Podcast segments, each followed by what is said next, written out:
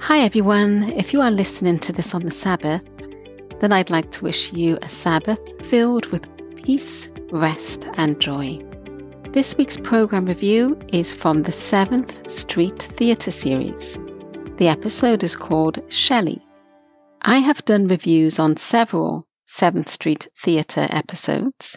Check out our listing for the episode names.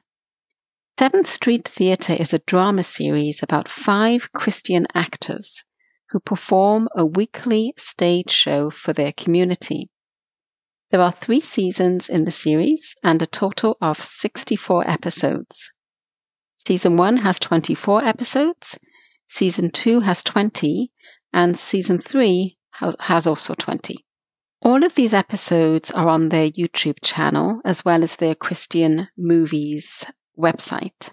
The series is produced by Dave Christiano. The episode Shelley is split into two parts. Part one's description says Jamie falls in love, quite simply. Part two says the love story unfolds between Jamie and Shelley. I will review both parts in this podcast episode. Shelley is a powerful story about what we do when we are faced with challenges in our lives that hurt us very deeply. Who do we run to? I won't spoil the story for you, but would like to just highlight some key moments. The main character, Jamie, didn't see the deep hurt that was about to come his way. When the hurt hits, he is surrounded by real friends who care for his well being. His friends rely on prayer to help their friend instead of their own wisdom. This episode highlights the following Christian standards Scripture alone. Jamie and his friends refer to and quote Scripture as a vital part of the process and foundation of their decision making. One character says, God's ways are higher than ours which comes from Isaiah 55 8 through 9. And I'll go ahead and read that for you. It says, For my thoughts are not your thoughts, nor are your ways my ways, says the Lord. For as the heavens are higher than the earth, so are my ways higher than your ways, and my thoughts than your thoughts.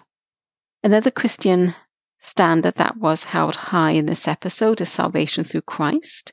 Faith is shown as the foundation of their lives. And then we also have biblical marriage. The sanctity of marriage is discussed according to what the Bible says, not what society or culture dictates. Jamie mentions doing what is right, and what is right to him is according to the Bible. He mentioned doing what is right even though it hurts. Jamie's character stands firm in his faith. And that reminded me of Psalm 15, which says, Lord, who may dwell in your sacred tent? Who may live on your holy mountain? The one whose walk is blameless, who does what is righteous, who speaks the truth from their heart whose tongue utters no slander, who does no wrong to a neighbor, and casts no slur on others, who despises a vile person, but honors those who fear the Lord, who keeps an oath even when it hurts, and does not change their mind, who lends money to the poor without interest, who does not accept a bribe against the innocent Whoever does these things will never be shaken.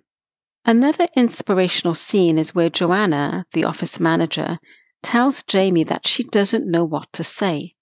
I really liked this because we can sometimes think we have to say something to comfort someone, when sometimes silence is the best answer.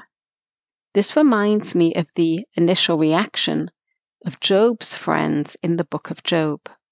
Another scene shows the friends trying to understand why the situation has happened and why God has allowed it. I really liked the realistic exchange of reasoning and reference to God's character.